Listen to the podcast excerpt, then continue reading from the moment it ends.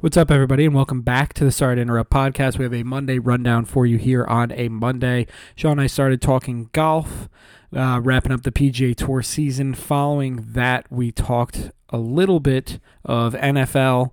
After that, we talked baseball for like 10 seconds. We talked a little college football, BS for a little bit. So follow us on Twitter at sorry underscore sports and enjoy the pod.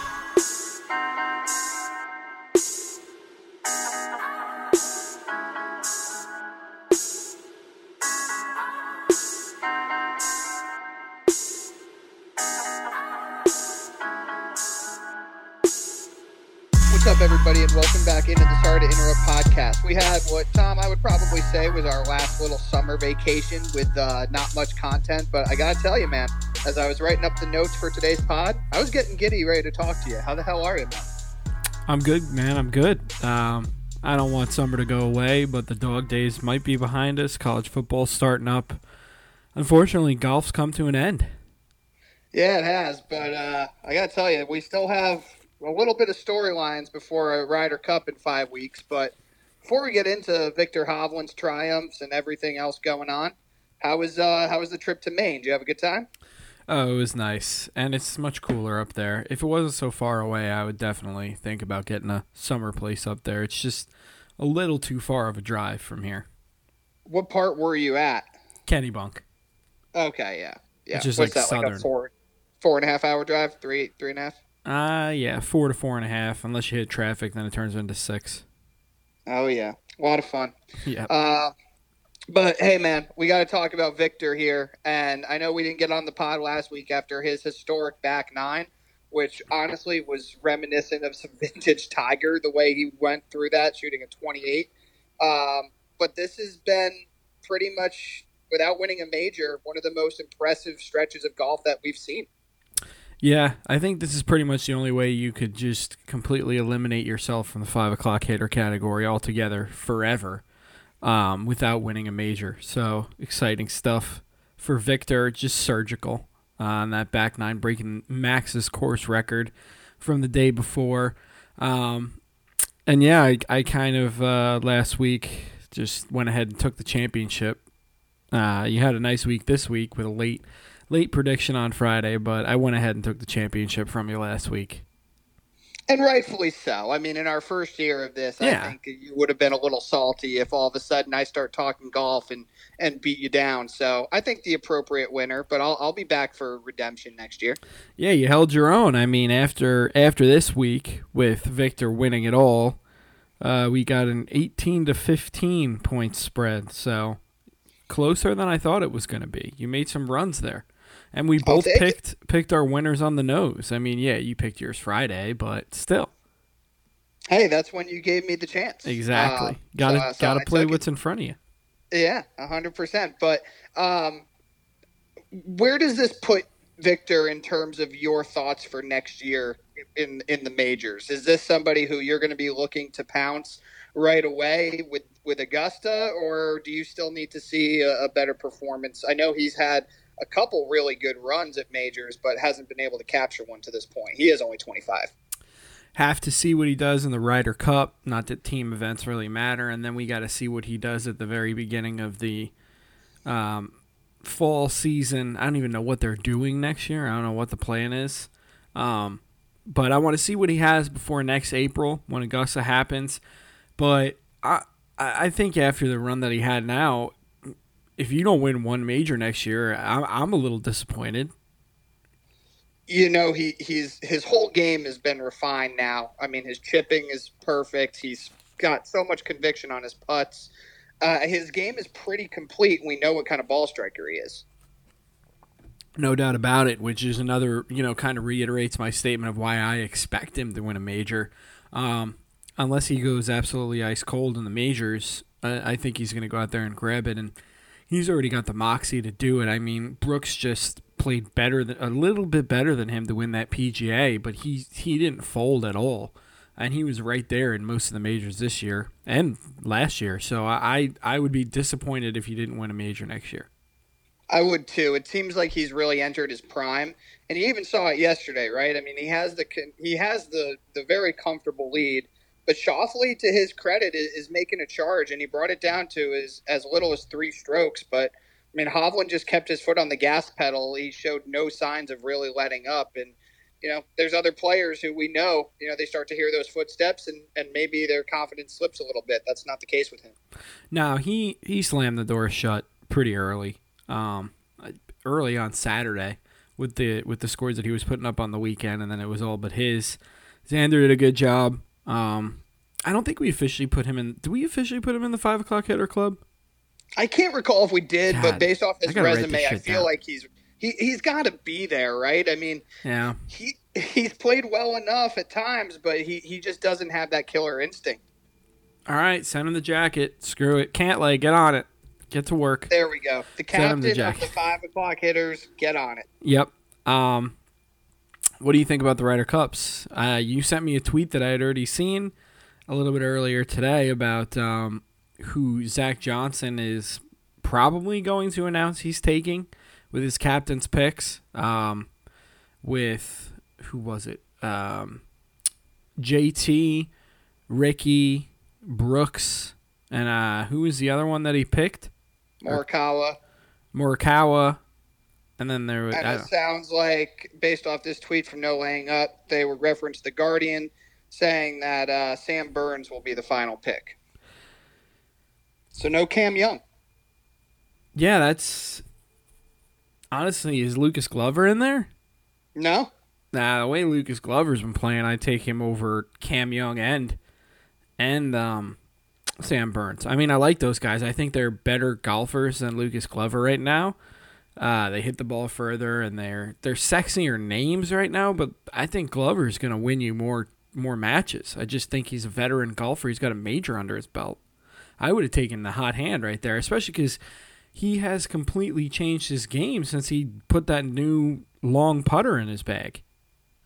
Yeah, ever since he did that, he he's been one of the best players, and you know, obviously he's going to join Scotty, uh, Wyndham Clark, Brian Harman, Patrick Cantlay, your boy, and Max Homa, and Xander as well. Um, I, Spieth. I, what, are, what are your biggest thoughts with Brooks and with JT? I mean, JT, based off his performance this year, really doesn't deserve it, in no. my opinion. But I can understand their point because he had success there most recently in uh, in 2021. but also Brooks, yeah, Brooks got his win obviously on winning the PGA, but we haven't seen a whole hell of a lot of him. So, what are your thoughts on those two guys? I think Brooks proved everything with the PGA win. Uh, he had a lot of success at Erin Hills as well. Back in what was it, 2021?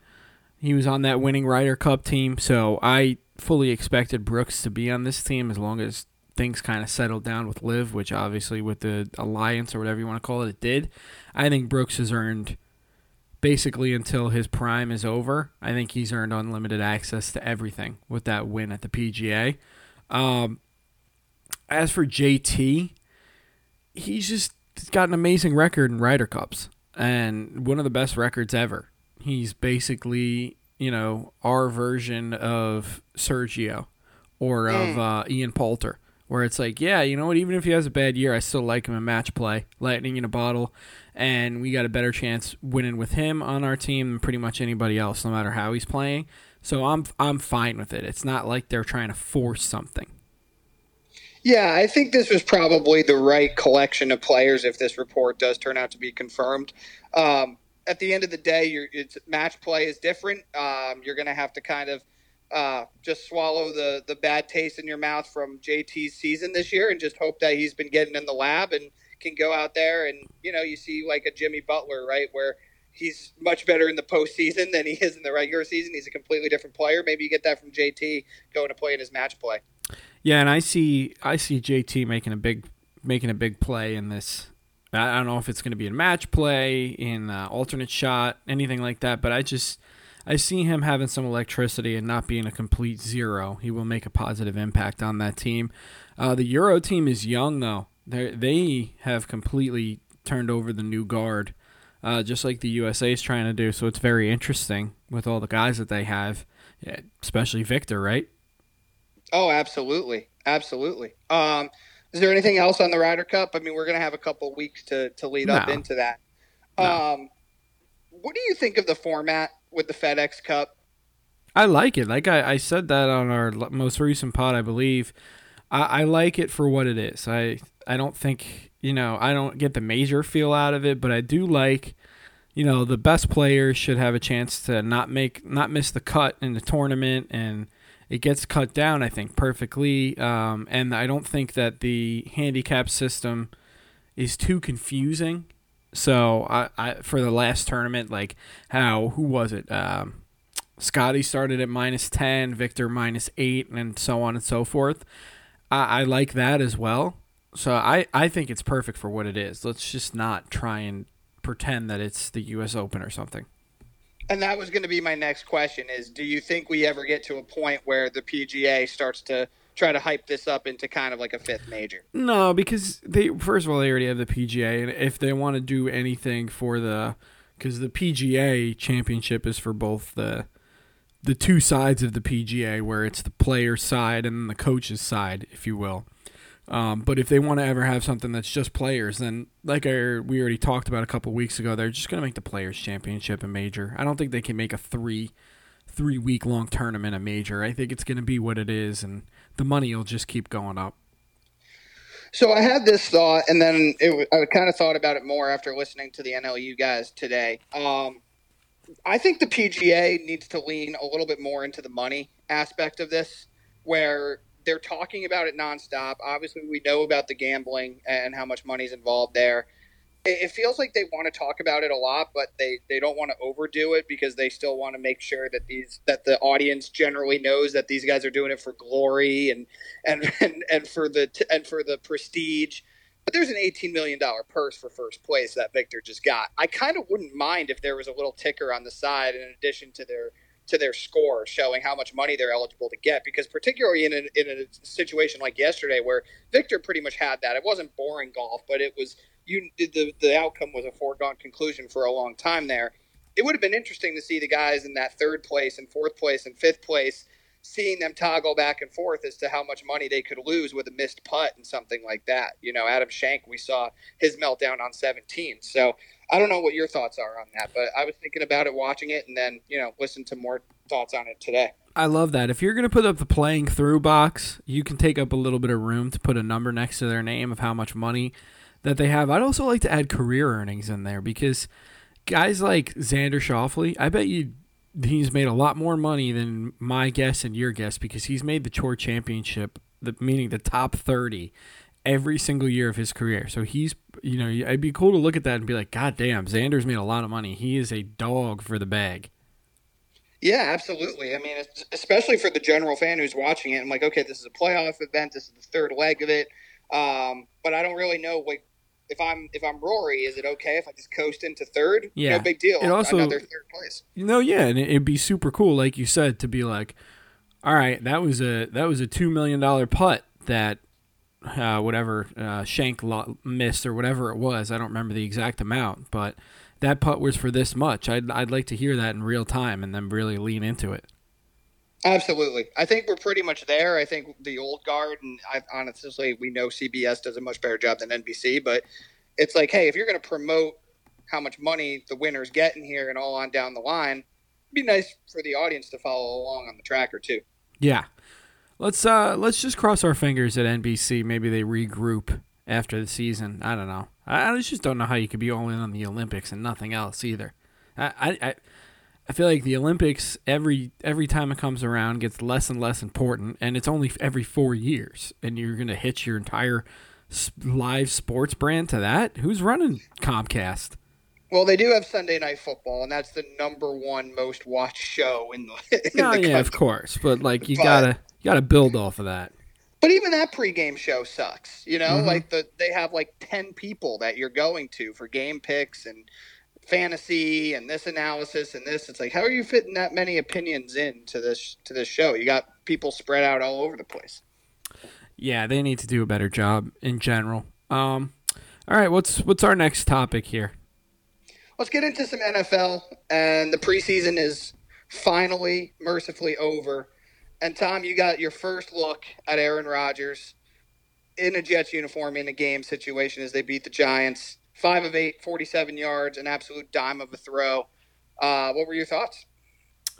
I'm excited. I mean, I'm a little concerned about that offensive line, and I've already said it. But as a Jets fan in the back of my mind, I'm just waiting for the sh- the other shoe to drop and this fantasy world to end. But I mean, I'm I'm super excited. I'm about to go after we get off this podcast. I may rewatch all three episodes of Hard Knocks. Um, I mean, I was telling my telling my cousin, like not Will, another cousin, I was almost in tears when Aaron Rodgers called Garrett Wilson special. Like, it's just the Jets don't don't do this. They just it's not like this.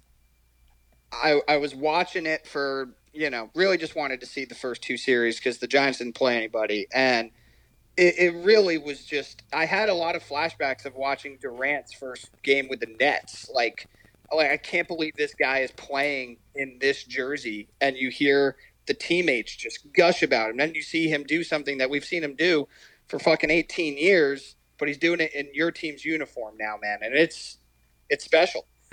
Yep.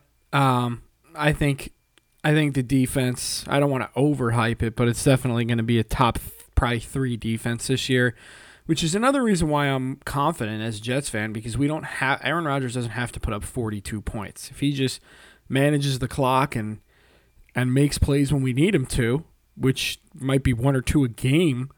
I mean, we're gonna be we're gonna be in every single game. Yeah, you got Jermaine Johnson flying off the edge. McDonald uh, as well behind him, and Carl yep. Lawson. This is the first time we've had an outside pass rush in I feel like a million years. Yeah, absolutely. And on top of that, too, you know, they're not going to be on the field nearly as long as they were last year, which is going to allow them to save some bullets for late in the fourth quarter. Absolutely. Uh, on your Giants, I like I like all the young guys that they have. Uh, I just think that they're going to be whatever. I was listening to Simmons. Their over under is is so it's unbelievable. Really, it's one of the most wild over unders I've seen in a long time. I'm smacking that over every. I think I think Giants are going to win nine to ten games this year, and their over under is like seven and a half. Yeah, it, it's a tough spot. I mean, I know we got our predictions coming up probably as soon as this weekend with Will, and uh, it, it, I could see them in a situation where they played a lot of close games last year and they won a good amount of them. So they're going to be playing tougher competition this year. But overall, I just feel great about the direction of this team. I don't mean for that to be a cop out. They have more talent than they did last year. Their defense is better. They acquired Isaiah Simmons, the former eighth overall pick in the 2020 draft, who was really not a good fit for whatever the fuck Arizona was doing. Yeah, but he gets after he, it. Yeah, now he gets to come to the Giants and be just a playmaker. He's kind of positionless in that regard. He plays yeah. some safety, plays some linebacker, and Wink Martindale's going to have a field day with him. He's just a motor. He's he's a perfect player for, for that defensive coordinator and that defense. I think he's going to start playing like a first rounder. I mean, he showed flashes, but I think he's going to be a lot more consistent on the Giants. Um, and I, I would just be very, very quietly excited and just let the Jets do their thing and, and the Giants will come out. Because you know what? Yeah, they did win a lot of close games, but it wasn't a Vikings kind of close game where every week we were waiting for the other shoe to drop and everybody was fading the Vikings against the Giants in the playoffs last year because we knew it was fake. Giants are not fake. Their coaching's not fake. I think that they're going to win the division this year. Ah, no, you not win the division. Let me take that back. no, they're not going to win the division. But they will finish second and get a wild card. I think they're going to be better than Dallas. Boom if you want to segue in. I'll just give that's my preview to the preview. But okay. if you want to segue into our our Dallas chat here. We I will. Just the last thing I want to say on the Giants. I like I love that point that you made comparing them to the Vikings because we've seen so many games in the NFL where teams lose games because of coaching, and the Giants were on that side of the stick so often with fucking McAdoo and Shurmur and Judge. But now they're on the right side of that with with Daboll. You got Kafka, you've got Wink. The the continuity is back, so I feel really good about the fact that this team is going to be prepared and probably put themselves in good situations where hopefully the other team screws up, as opposed to the Giants just going and grabbing the game by the throat. But yeah, let's talk Dallas because I'm really excited about this topic. Let's do it. So. Yeah, just to cap off the Giants, they're never going to lose because their coaches are never going to lose because they're unprepared. They'll probably only lose to teams that are more talented than them. Um, all right, Dallas trades for Trey Lance, fourth rounder. I believe that's all they're giving up. I mean, I kind of wanted to have Will on today, but then I said, you know, we're gonna be doing the season preview. Let's just get it in then. He's called me a million times, probably. He to texted just, both of us. yeah, I just I don't even know what to say to the kid. Um, you know, I can't talk football every second of every day. Um, and I wanted to save the juice for this. For me, first question is, you know, Dak. I don't think it affects Dak at all. If if things go well, super well this year, they'll just have wasted a fourth round pick and be totally fine with it. Sign Dak to an extension and ride off into the sunset. Maybe they, you know, maybe they maybe they win one playoff game or two and they're happy. But you know, get him in a different situation. I think Trey Lance is toast after hearing Lombardi talk about him. Uh, I think it was a, a COVID screw up and barely played any games, and he's just maybe he'll be mature enough to be an NFL quarterback when he gets to 30 and have the the football IQ, but by then you don't have the skill anymore. So it's just I think I think it's going to pass him by, unfortunately. Yeah, um, yeah. You look at this from a couple of different angles. One, I agree with you. I don't think this is putting any extra pressure on Dak, but Dak is feeling pressure from not only the fan base that wants them to do more than win one playoff game, uh, and also stop those boneheaded interceptions that we've talked about plenty. Uh, but there is now pressure from the owner slash GM who has appeared to love him and stand by him and I don't care what anybody says, uh, you can find backups who are not possible replacements for your supposed franchise quarterback. Cooper Rush, I think, did a perfect job last year. There's plenty of those guys on the waiver wire. You traded because this guy also might be somebody you hope to catch lightning in the bottle if it doesn't work with Dak. And I'm wondering the worst case scenario for the Cowboys, Prescott, and uh, and the whole organization in totality, Tom, is if he throws a bad interception that costs them a game, or they're Yep. struggling offensively. Every single radio station, podcast, debate show, fan in and around Dallas, the Will Smith contingency is going to be saying, I want to see Trey Lance. Because Trey Lance is still in that weird spot where even though we believe he's not any good, and the 49ers who had him in their building for three years specifically don't think he's very good, where he couldn't even beat out your former baby boy for a backup job, Dallas is in quarterback limbo, and if you have two guys, you don't have any. And now Prescott better play well. That's all I'm going to say. Yeah, you're right. I I guess if you put it like that, I guess it really does add pressure to Dak. I don't think it adds pressure because because we both think Trey He's Lance not going sucks. to feel it. No, I think he's gonna feel it. I, I I have to agree with what you're saying there, just because you know Jerry does things like this where he doesn't really think about personnel or whatnot, and he hasn't really done it since he fired um, Johnson. Well, on Um, that point, Tom, he didn't. It came out today. He said, "I didn't consult McCarthy or Prescott when I made this trade. Oh, of I just did it." No, that's Jerry Jones for you, and that's why I'm saying ever since he fired Jimmy Johnson, he made it about himself, and he he's thrown chemistry and team building to the wind for talent, and he hasn't won a Super Bowl since. And you're right, I do think it will actually put pressure on Dak in that aspect, where it's just like, even if Trey Lance sucks, he's a blue chip prospect. Kyle Shanahan, quote unquote, liked him. They traded up, and the Niners are a great organization, so as a Cowboys fan, as Jerry Jones, you're naturally going to have that in the back of your mind. Like, let's play Trey. Let's play Trey. And honestly, I don't know why Will's getting so excited. He was such a Cooper Rush stan. I mean, that kind of puts him on the back burner now. I mean, maybe he'll be on a different team. So you just you can't be flip flopping like that. I thought Cooper Rush was your boy. No, you can't. And also, I, don't. I don't want the excitement because even though he was down on Prescott when we did our quarterback tiers, there's no world where Trey Lance playing here is good.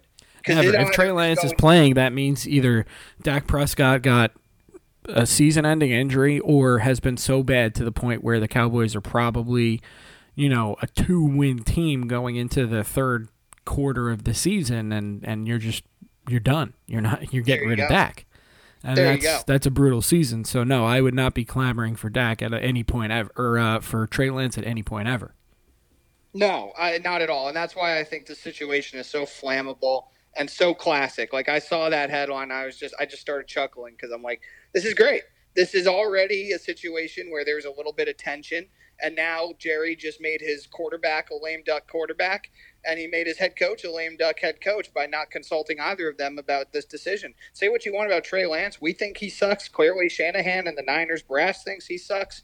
Um, a lot of scouts and evaluators thinks he sucks, but he was still a former number three overall draft pick that a team traded three first to get. And until yep. we know through a pretty decent sample size that he sucks, you know, like Darnold's a backup now, right? Because we've seen Darnold in a couple different situations, which has proven that he's not actually worth what we thought he was coming out of USC. We don't know that about Lance yet. No, we don't. And also, he's still on a rookie contract, which is guaranteed.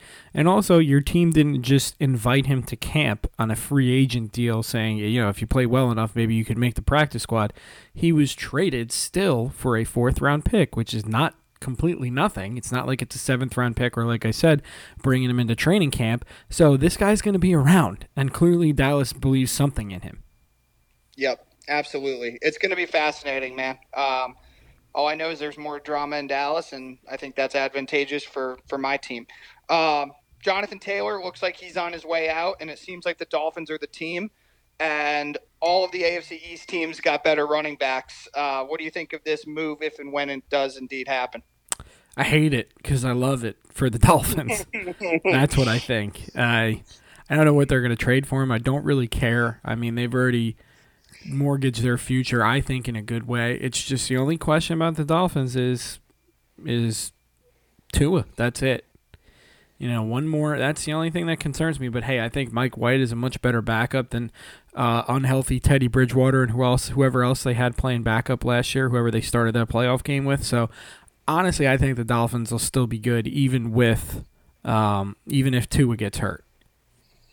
Yeah, I agree. Um, you know, they obviously need more firepower on that team, particularly in the backfield. Um, was that sarcasm? Because if because I think it should be sarcasm. Raheem Mostert, when he's healthy, which is never, but is an incredibly explosive back. He's running faster times on the GPS than Tyreek Hill. I know, but he's not healthy very often. And True. the reason that I was going to finish my point is you just saw the Jets get Dalvin Cook, who I think the Dolphins believed they were going to get and you saw, even though Zeke isn't what he once was, you did see the Patriots bring him in, and they, you know they're going to use him well, as we talked about. So if they can get Jonathan Taylor, one of the best backs in the league, um, to make their backfield as explosive as their wide receiving corps, I think that that's a really good situation for Miami, and it just adds more and more talent to this loaded division.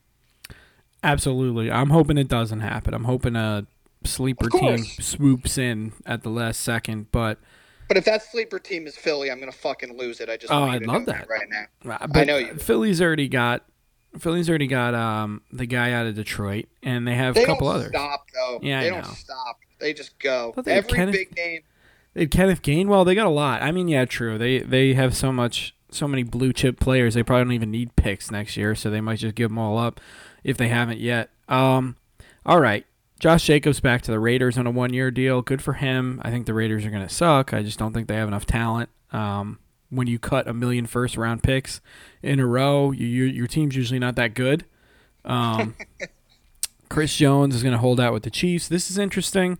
Um, and I don't know. Uh, maybe this is the year where I don't pick the Chiefs to win the division. I do something bold after last year, predicting them to win the Super Bowl, and they did. I don't know. Maybe. I don't know, man. I, I don't think it's a big deal. I know people are trying to make it one. I think in the Chiefs' best case scenario, it's you know what, man, fine. You want to take your time. You're not happy with us. You just train and you keep your body right. He said he would come back before the Week Nine game because you can get paid for eight. You get paid for a full season by playing eight games. So if he does that, oh, then, oh wow, then you're then you're fresh. And uh, I didn't know that. Gonna, I know I didn't either until I was listening more about this whole holdout. So once he came out and said eight games, I was like, why is eight the magic number? Now we know why, but this is no big deal for them because they're going to win their share of games, and we know they have aspirations of playing in February. So, hey, if he's healthy, he gets right, they give him money that he thinks is good. Let's turn it on come come November. It's risky though. It's if risky. he gets hurt, if he gets hurt in game one, then you only played one game at a you know, and then you lose all that money. It's not guaranteed. But I guess if you play one more game than half the season, then then you played the whole season, huh? I hear you. I, I think for him, it's just a situation of he wants his money. He wants to be paid like he feels like he should, and Kansas City isn't ready to do that yet. But a couple tough losses early, or you know maybe giving up more points than they believe they should.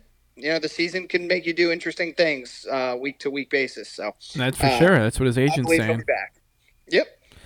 All right, Baker got the starting job with the Bucs. Sick, cool. I just find it hilarious because I saw a bunch of retweets from NFL Network uh, for the from the Tampa Bay like social media. It is hilarious how much they're trying to hype this up. It's like that guy's not going to be playing in Week Five. Yeah, well, you got to do something to sell tickets after Brady leaves.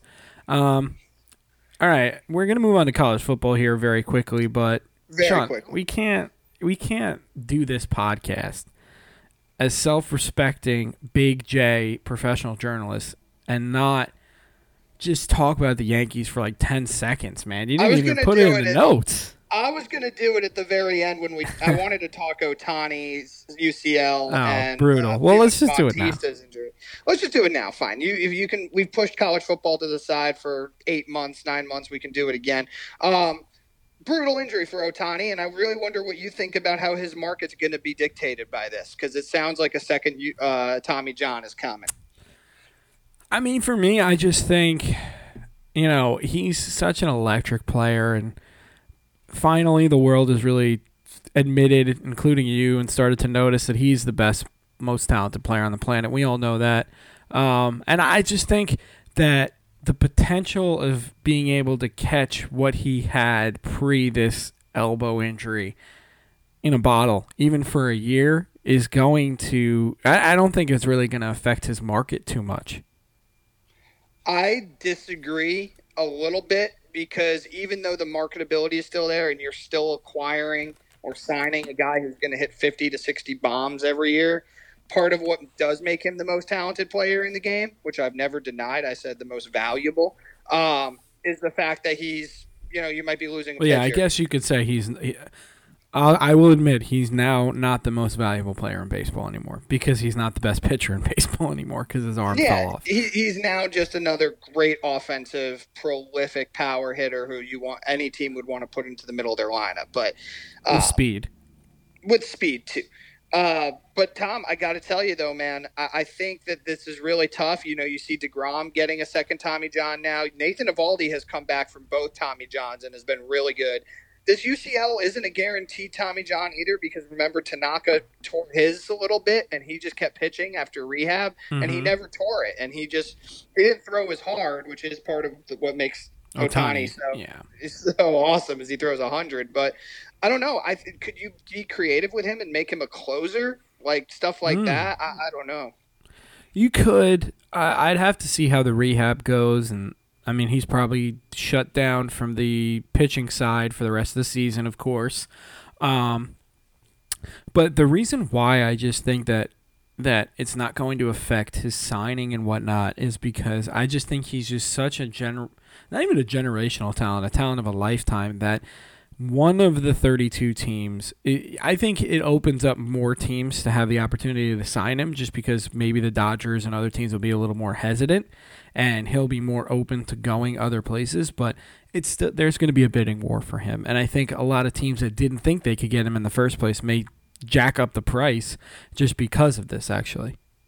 I see that side of the argument. I actually I I looked at it a different way. I looked at it from the side of maybe as many teams won't covet him because they already have DH landlocked type players where, you know, if Ohtani is not giving you getting the ball once every 5 days, and we already know he doesn't play a position, uh, now, You know now that- he's only going to be a hitter. You know that there's going to be a team that says even if there's a 10% chance that he can get back to what he was the last Oh yeah, season and a half, they're going to give him the money. That's the only thing I'm saying. Well, that's why I'm wondering if his if his agent talks with him and talks about maybe maybe speeding up that recovery time. Let's say you know the Angels are obviously not making the playoffs yet again. Every every move they made failed at the deadline.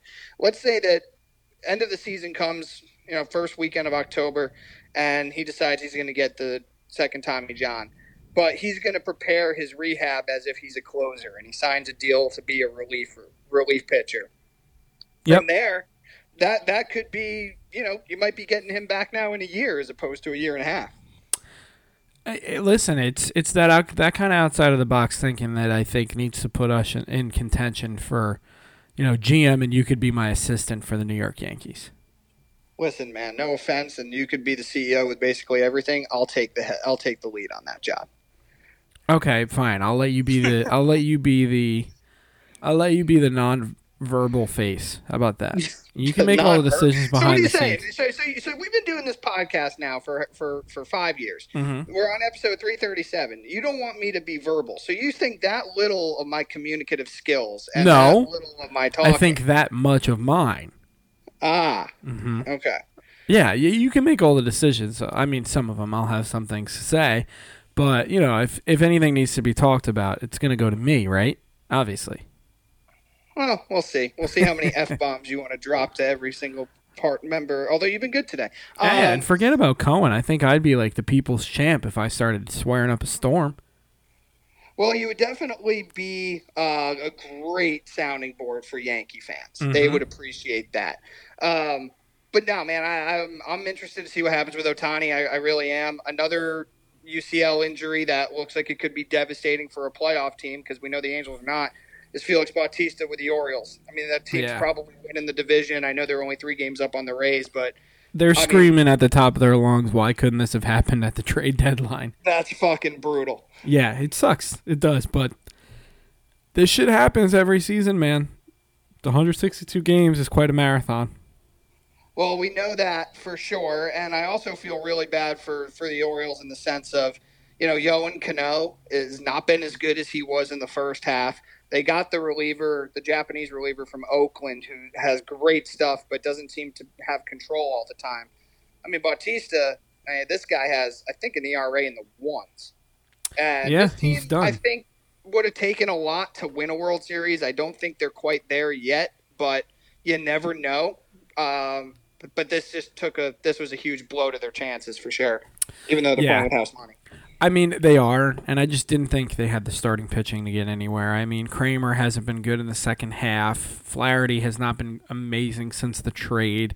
I'm just not that confident in their starting pitching, anyways. So it does still suck, just because they they str- they pulled it down to the studs and sold everybody off and built it all the way back up pretty quickly, um, given the circumstances. So I don't know. And also, you got to wonder. It's like if you're using the Kansas City Royals model, where you sucked forever, and then you were good for like a four-year window, and now you suck, and you're one of the worst teams in baseball again. It's like, did we just miss our window? Is it never going to happen for us now? Yeah, I mean, obviously, I think they want to be more like the Houston model where they can retain some of their players. Remember, when they didn't retain Machado, it was kind of a weird circumstance because they were stuck with the Chris Davis contract. And if they never did that, they would have been able to keep Machado. And amazingly, the Machado run that lasted, I think, six years for them, they were already starting the rebuild process when they traded him. I mean, we still haven't even seen Jackson Holliday yet Yeah, of course. the No. number one prospect in Yeah, he just got drafted and, last year, so and he's already tearing up Double A. yep. No, they, I think they'll be be here good. early next year. I think they'll be good, but we were saying that about Kansas City. They're going to be good forever too. And look, Hosmer fell off the map after a couple of good seasons with them. The only guy who really stuck around and was able to have a sustained long career was Salvador Perez, who I think is a borderline Hall of Famer. Yeah, I mean, they also didn't do what they should have done, which is in 2017 trade those players that had won a World Series with them. Oh, and oh yeah, that that would have reset the organization because if you look at the Orioles, I mean, just you know they're going to re-sign Rutschman. There's no way they're they're not. And then you've got Gunnar Henderson. You know, you've got obviously Holliday when he comes up. You found Cedric Mullins. I could see them letting him go because one of their other top prospects, who we've seen a little bit of this year, is a center fielder. You got Mountcastle. I think he's a really good player, but I could see if he commands money, them them trading him um, because they're just stocked all over the place. And then you've got Grayson Rodriguez now, who's throwing gas. So yeah, they're they're loaded, man. yeah. I think they're they are in a better spot than Kansas City. It's just that team. You know, you you need to get over that hump. The one thing KC did is they did win the big one. So. Yeah, they had that two year run where they, they got to a World Series and then won it, and then it was pretty much over. Um, But remember, they had lost a lot with those guys early when they first started coming up. The Orioles are winning already with True. these guys having another up. good point. Yeah. Rutschman's only in his second year. They just called up Henderson this year. He's going to win Rookie of the Year. Um, so they've they've got these guys locked up for a long time, and a lot of these guys are never going to make it for them, which is why I could see them really going out and spending big on free agent pitching or trading for pitching this offseason. Yep. That, that's true. All true. All good things. You're right. You're dialed into the Orioles. Um, we'll just have to wait and see. Hopefully, they can win the big one. Let's just talk Yankees very briefly. This is, in my opinion, I don't have the stats off the top of my head to back it up, but it just feels like it. I think this is the worst the Yankees have been since I've been alive. What year were you born? 1994. Yeah, it is. The last losing team was 1993. Yep. And it's looking like they're going to finish with a below 500 record. Tom, they haven't won a series since the Royal Series in mid late July. Do you have anything else to say, or are you just a broken man? It, it is amazing how bad they are, and I will say it. looks I'm happy they're they're this bad. I wanted this to happen, kind of. You say that until you realize that they're not. It's it's so weird. Obviously, we have more going on in our lives now. We've talked about it so much, but one thing you could always bank on is no matter how frustrating they are, you know you're planning for to watch some postseason baseball with them Yeah. involved. But the thing is, like, I think I said this a couple of podcasts ago. I, I never saw the Yankees ever being bad enough to where it would get to this point. So maybe this is a kick in the ass at the end of the season. I pray. Well, Cashman came out and said that the team's embarrassed and they're going to look at everything. And I think Hal is going to look at everything. It doesn't seem indicative that Cashman's going to lose his job, but you never know the level of embarrassment because you you're right. We we've seen some teams that did not make the playoffs. We saw some teams that flamed out early in the playoffs. I mean, we talked about last year like it was one of the worst seasons of all time and they were in the ALCS. So this is truly rock bottom and if they finish under 500 everything has to be on the table. And i am at least happy now at this point. You've got Peraza up. You've got everson pereira up. Uh, sounds like wells is coming. Uh, dominguez is already killing it in aaa and might be coming. That's really what we're watching the rest of the season Yep. for because there's nothing else to hang your hat on other than a Gerrit Cole cy young and volpe continues to look really good. I know it's in an underachieving year for the team. But if you look back in his, I think he's going to be a 2020 guy, which ain't too bad for a 22 year old rookie. Not at all. Uh, better season uh, manifested than it felt like day to day. Um, and yeah, thank God they brought everybody up because I think I would have just stopped being a Yankee fan had they not pulled up the prospects and just let us dwindle there. Um, yeah, I mean, but you know what? This is when championships are sparked. When you finally hit rock bottom and you start to evaluate who you are and what you've got. I used the Giants analogy a while ago, and I still continue to believe it's fitting because you know the Yankees only internally hire Yankee guys, people with Yankee ties. We're doing the we organize or we have our organizational philosophy this way. We don't change things. Well, you know, you never had to change things because even your bad years, you're winning 90 games. This is as bad as it gets, and you have a generation of fan base that does not know what it's like to have a losing team.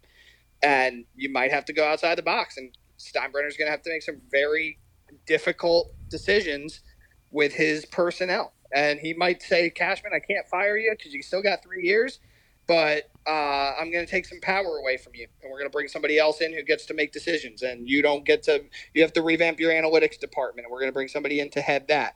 Yeah. Uh, Does, do his guys, you think they know how to turn a computer on? No, I mean they look at every single stat. I, know think they're it's been a while doing. I think they're doing math longhand, long form math. I so they it's so they're so they're like thirty years behind all the guys in the other organizations. But but you know, Joel Sherman had a great column in the New York Post about it, and he was saying that the Yankees are doing differently what every other team that's building teams is doing now. And he's like, you know, they're still playing like they're playing in 2018 19, which has a juiced baseball, and you're building power hitting home run guys that strike out a lot. But that's not the direction that baseball's in. You look at the Braves; they hit a lot of home runs, but they also don't strike out a lot, and they run Yeah. the bases really well. You look at the Orioles and the team that they are, the Astros and who what they have. It, it's all on down the line. Even the Dodgers, you know, they have older guys like Martinez and, and you know Muncy's not a speed guy, but those guys are hitting 300.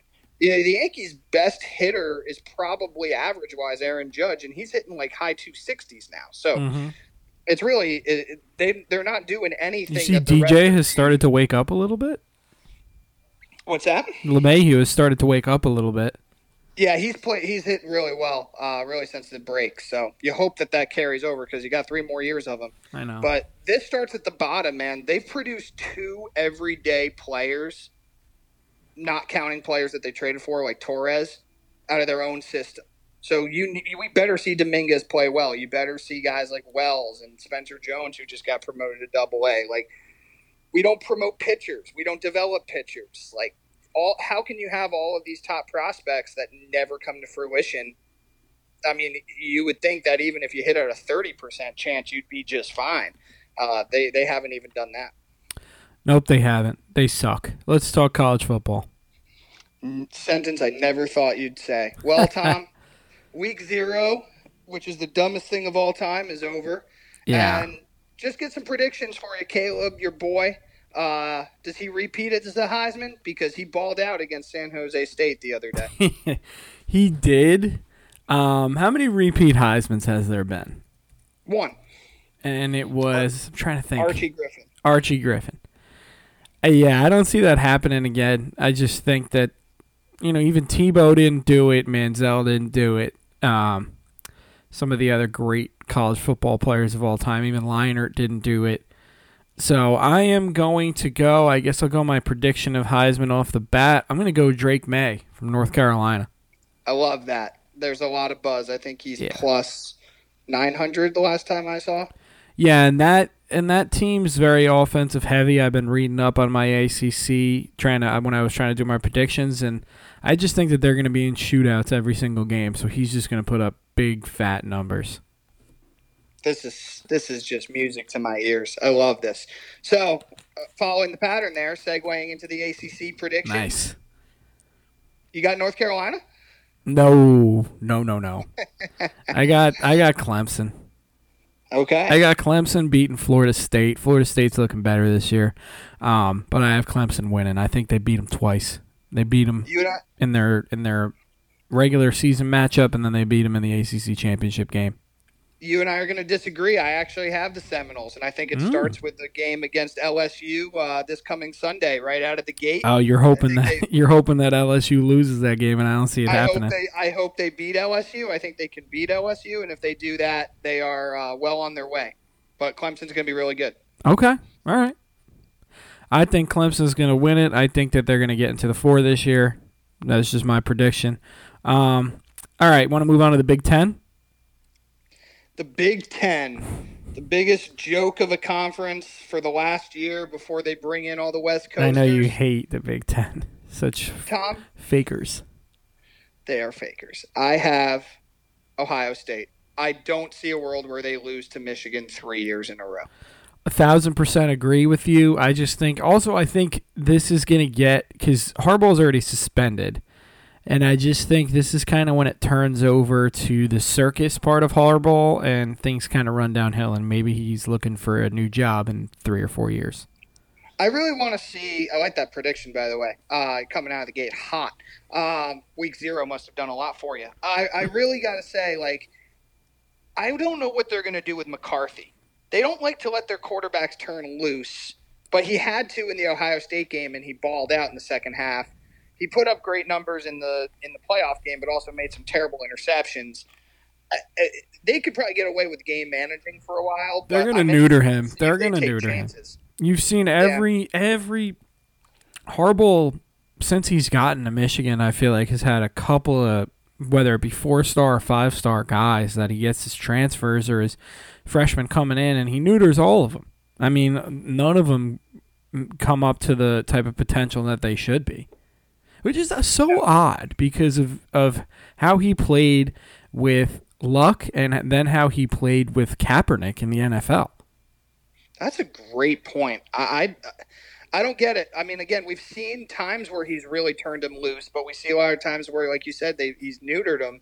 Um, he's the best quarterback he's had in his time in Michigan. But they're going to win their games, and you know it's basically a foregone conclusion. There's some Penn State buzz this year. Uh, mm-hmm. They're supposed to be better, but I think we're on a crash course again for Ohio State, Michigan, and and I just cannot see Ohio State losing three years in a row. I agree with you. Um, and this is so weird that we're doing all these predictions because none of this shit's going to even matter whenever these conference things go into effect. So stupid, and I hate it. Um, I hate right. it too. Big 12. Um, this one is important for you because you live down there. I think it's going to be a toss up between Texas Tech and Kansas State. I think K State. Texas Tech? No, excuse me, Texas. Uh, my bad. Um, although I do think Texas Tech is going to be pretty good this year. Um, and I like their head coach. Read up a little bit about Mr. McGuire there but I do not think that they will be good enough to compete. I think K State's returning some players, and they were very good last year, but I don't know. I, I think Texas is finally going to be able to turn it around, and I I really like. Um, I've read a lot about their linebacker, Mr. Floyd Ford. Excuse me. Oh Not yeah, Ford. I wrote his name down. He's a beast. Um, third year of Sark's system. You got Ewers, who seems like he's taking this shit a little more seriously.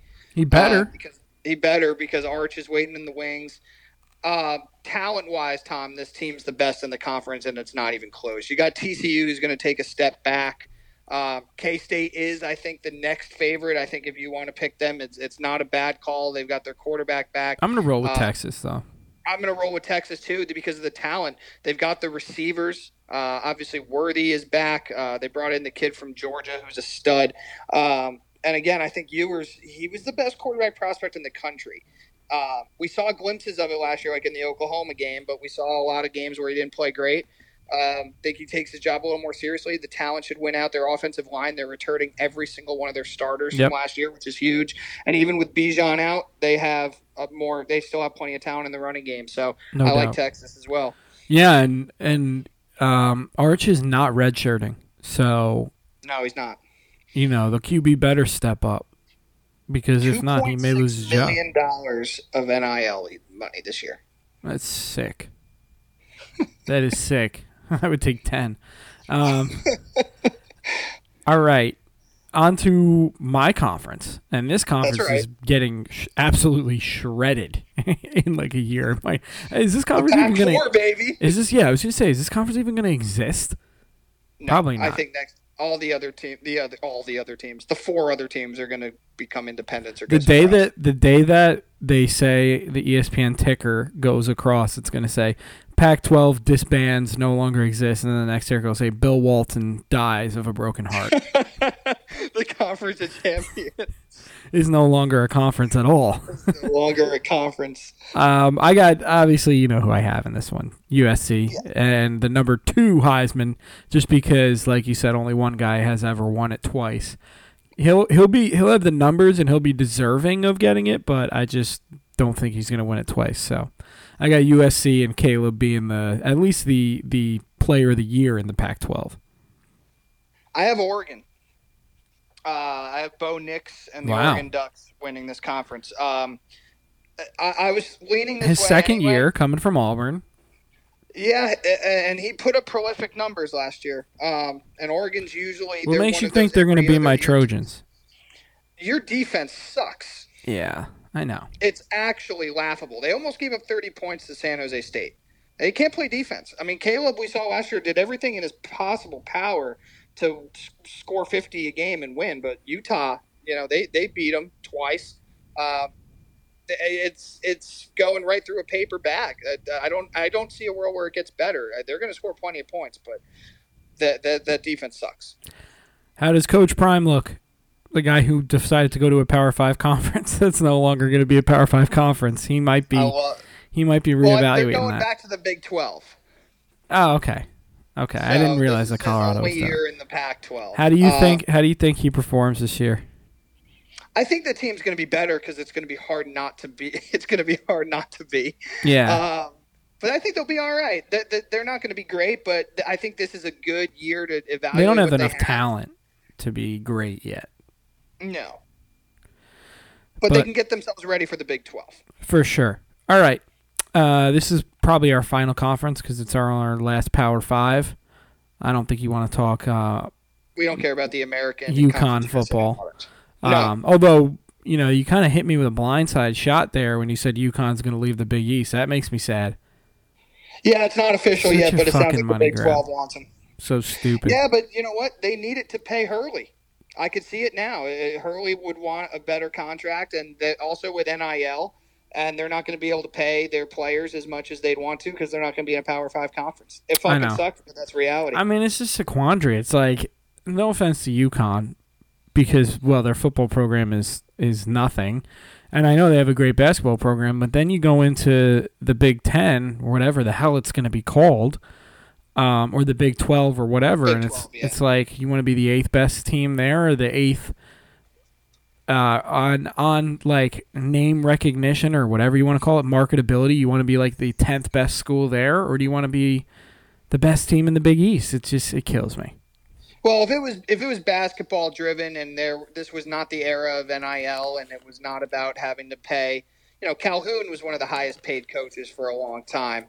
Um, but you know, he had a loyalty to UConn. I think Hurley there's going to come the day where Kansas or some team like that that gets tired of losing because they're the guy that was handpicked as the successor to the legend doesn't pan out and you know, Yeah. Duke or North Carolina offers Hurley twelve million a year, and he says, "I'd love to stay at UConn, but we're playing." I think he, but my thing is like if I'm the AD or the president or whoever, I'm looking at it, and if you're making that argument to me, I'm saying, listen, man, I think he leaves either way. so it's it's possible. You I just don't want him to have the choice. I don't want it to be because of money. You yeah, want to go, no, go. I agree. I just. I don't. I don't see why it would be. I, I. I don't see their football program making them enough money for it to be worth it. But I guess the conference name alone would make them enough money. the television Some of the rights. sharing of the deal. Yeah. When they went to the AAC, the AAC was new, and that football conference didn't have anything that made the basketball worth it.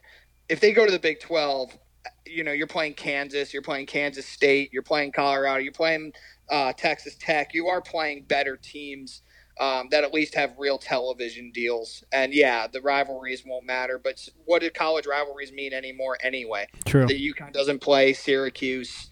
Uh, they don't play Villanova. Um, they already were in exile in the AAC all those years. It's like, hey, you just made a return appearance. They're not a Catholic school, and the Big East is all Catholic schools, pretty much minus them. Yeah, but they love God, so They what? they love God and Jesus. They do love God, and God loves them. Yes. Um. All right. Let's let's get back to it. Let's talk about the SEC, our final conference here. I'm I'm just sticking with Georgia. it's hard not to, man. Yeah. I It's just hard think not to. I think it's their time right now. I feel like SEC teams you get a couple year rule and then it rolls over to the next one. I think Texas A&M might be the next team.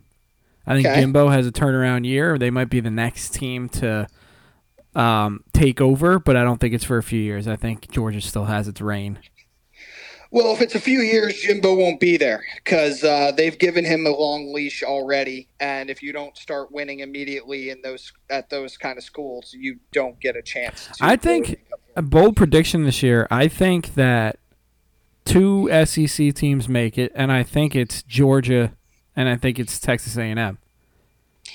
Fuck, man, that is a bold prediction. I like it. I was Yeah. gonna go Georgia LSU. I, I I really like LSU, and if Daniels um, plays, I mean, there's some Heisman buzz around him. Yeah, Uh, Brian Kelly clearly did a great job his first year there. For as big of a fraud as he is, that man can coach football. Um, he's gonna win the big one and make us all eat our words. Oh yeah, oh yeah. Well, because he has, you know, he's had the chance before, but he never had the talent. Now he has the talent. But Yep. Alabama, I want to roll with. I just don't think I can because Jalen Milroe is going to be the starter, and even though he's a good quarterback. I can't talk myself into this is going to be another Jake Coker type season. You're where- missing. You're missing Br- Bryce Young, and Bryce Young is missing your offensive line, yeah, pretty much. Yep.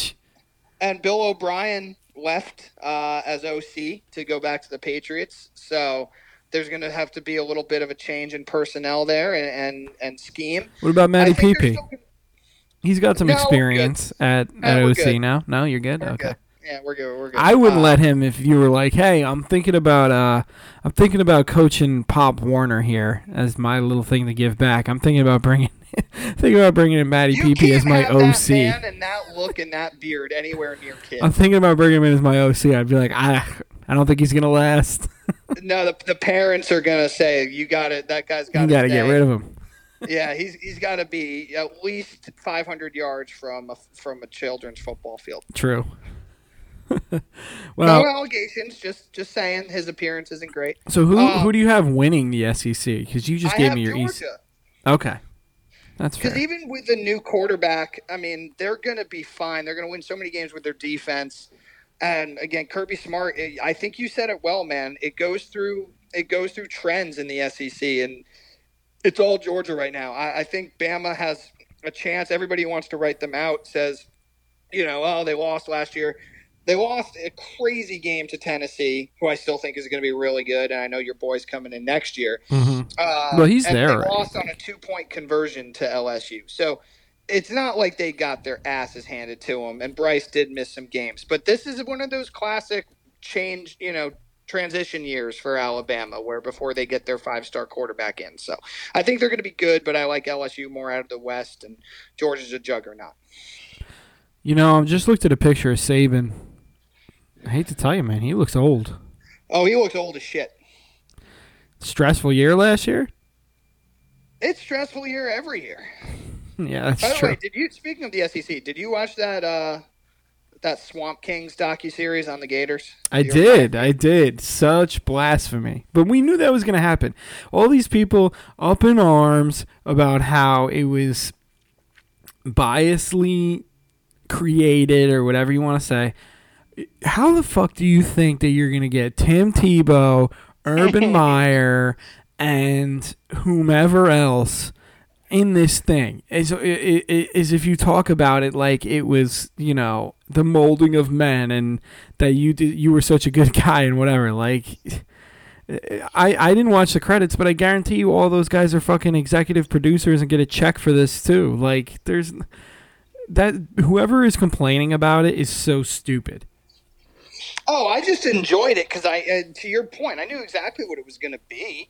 So fluff piece it. it's a fluff piece Yeah, it, it's a it's an Urban Meyer suck fest, and he's putting it out there because he's ready to get back on the wagon and he wants another coaching go. job Yep, and I just don't think.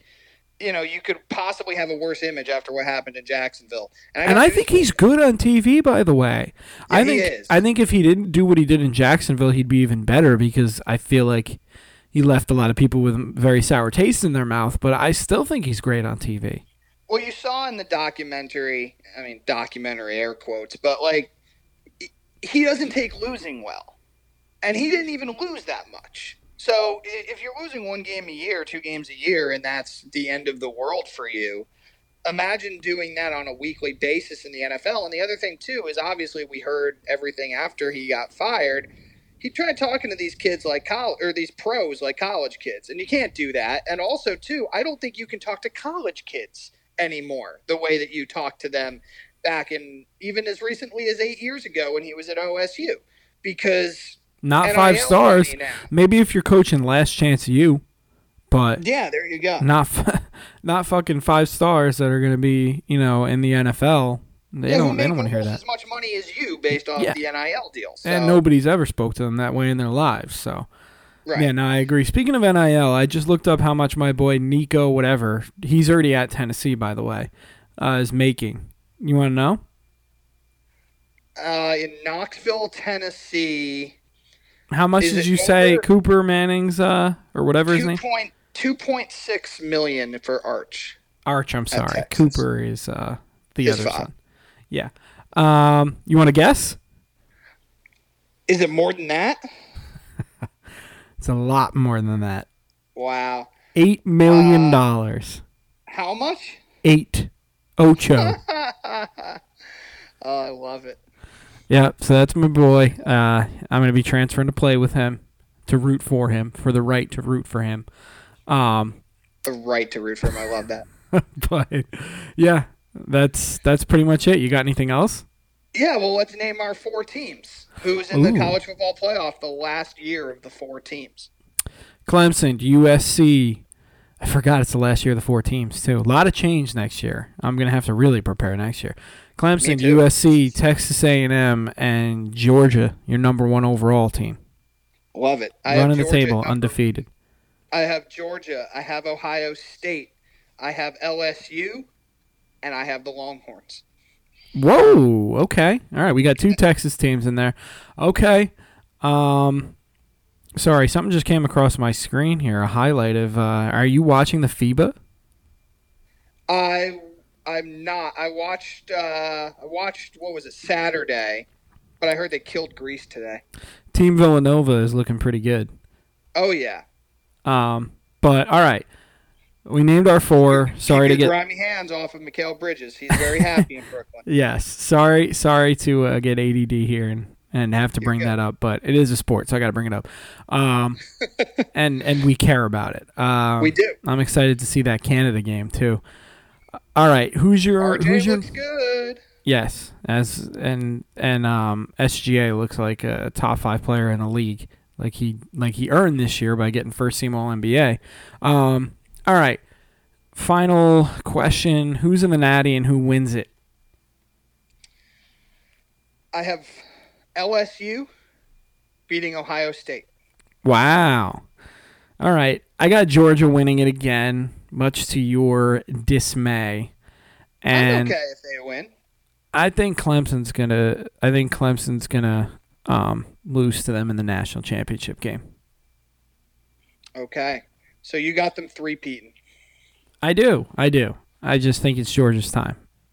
I do too. But even in those great Florida and Bama years, they did have years where they lost national championships. I'm not saying that's going to happen. Mhm. Um, I do want to see the new quarterback for Georgia and how that all works. Also, LSU, I'm picking them because of their upside. I could see a world too where like they don't even make the SEC championship game. I mean, the West Very true. stacked, but their upside is so good. Um, and I do think Texas in a more gettable Big 12 uh, has their chance before they uh, head into the SEC next year. Yeah, Crazy I was gonna say take advantage.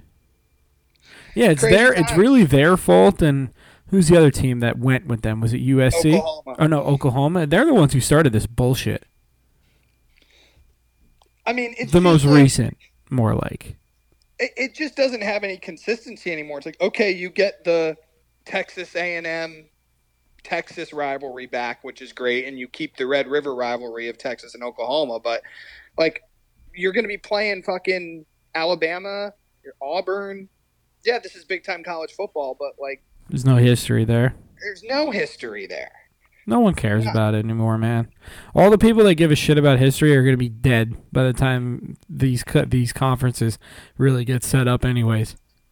I think you just have to embrace the fact that we are going to have two leagues with spread out geographically because they can't keep this. No matter how much we want to admit that these are basically minor leagues now for the real leagues with college basketball and college football, like you can't ask students to travel from Eugene, Oregon out to Piscataway, New Jersey for a regular season October conference game. That's bullshit. I who's in Piscataway, New Jersey? Rutgers. Oh, another Big Ten team. yeah. I guess I don't know. Oregon and Oregon and Rutgers will be in the same conference in 12 months. What did I say, man? I said go independent, get rid of all conferences, and everybody gets an individual sponsor. It's not that Yeah. hard. and you're going to see Oregon State, you're going to see Cal, you're going to see Stanford. Hey, you know what? You're You're see- producing this much money. Every team's got to get a private jet now. You, if you want to fly, if you want to fly, I think you got to put a cap on your miles for the year. And if you want to fly any amount over that amount of miles, because these are technically student athletes still, if you want to feed me that crock of shit, then you got to you fly. can't You got to charter. You got to charter everything. Yep, that's for sure. And no, you can't sell it anymore. I mean, with NIL and all that already in in the bag, uh, you can't consider these kids student athletes based off the travel you're now making them have. They're not students at all. They're athletes. They are there for a reason, and that's to play and that's to be drafted. And the NCAA is no longer a governing body. Now you just have these. You, they have no control over anything. So you just have these conference uh, commissioners, and you saw how well that worked out for the Pac-12 over the last ten years. So it's just going to eventually turn into two leagues like we talked about with Will. And I think from a geographical standpoint and maintaining certain rivalries, because even though you're right, I agree with you that history is not going to really matter. There's still geographical territory. Like the biggest thing down here with Texas is that they're hoping once they start playing Texas A&M every year again next year that they bring back the annual Thanksgiving game because I guess that was a huge deal. So and played at Jerry World probably. I think they traded off home and home. Uh, yeah, I guess you would play it at Jerry World because they play. Uh, don't they play Jerry World? They play the Cowboys play. Yeah, they they play the uh, they play Oklahoma there every year. Well, yeah, and on Thanksgiving the Cowboys, like the actual Oh, Dallas right, Cowboys, right, play a game. Yes, they do every year. Yeah. Correct. He's not giving that up. no, not at all. I Um, think we covered it, man. Anything yeah. else from you? Yeah, I'm not. I'm not gonna care. I just can't care about all this other bullshit. I just want to enjoy the football. That's it. Well, your prep was great. Your attitude about it was awesome. We capped off a really good golf year. Looking forward to the Ryder Cup. It was exciting, man. It was like I was like I How'd was. I do on a, on a scale of one to ten? How'd I do? Oh, golf wise. Yeah. Well, perfect ten. We'll we'll save that for Jesus Christ Himself. So I'd give you a nine point eight. I meant in terms of just enthusiasm. and Oh, that's that's a 10 out of 10, 11 out of 10. I thought you did a great job. Um, it was just nice because, you know, baseball, uh, if I'm not trying to get into a show, if I'm waiting for Michaela to do something and we're about to go out, it's nice to put on f- college football. I did it this Saturday. Of course, all the games most likely were blowouts, but it was nice to catch a couple of games here and there. It is nice, man. It, it's good background, and there's enough intriguing matchups, and I, I'm really gonna enjoy this season because it's the last of you know every reason I've told you why you need to get into it. Yeah, All those reasons are gonna be gone. I know. So, it is tough, but hey, we'll take it with a grain of salt, and I can just use it as a scouting opportunity. That's just how I'm looking at it. and you're gonna be you're you know you're gonna be uh, heading over to Knoxville. So Exactly. So one more year in LA. That's it for me. transfer portal is alive and well, baby. Yep. Go right. Trojans for the year. That's it. Um, Tom, we got Will coming up probably late this week or next weekend uh, for our preview. Yep. Very exciting stuff. I've I've really started combing into the over unders. Got to repeat. Have another big year. So it'll be coming out soon. I'm very excited. Me too, man. It's going to be a good one. Everybody, uh, have a great day, and uh, Tom will be back soon. Yes, we will. Everybody enjoy the week. Thank you.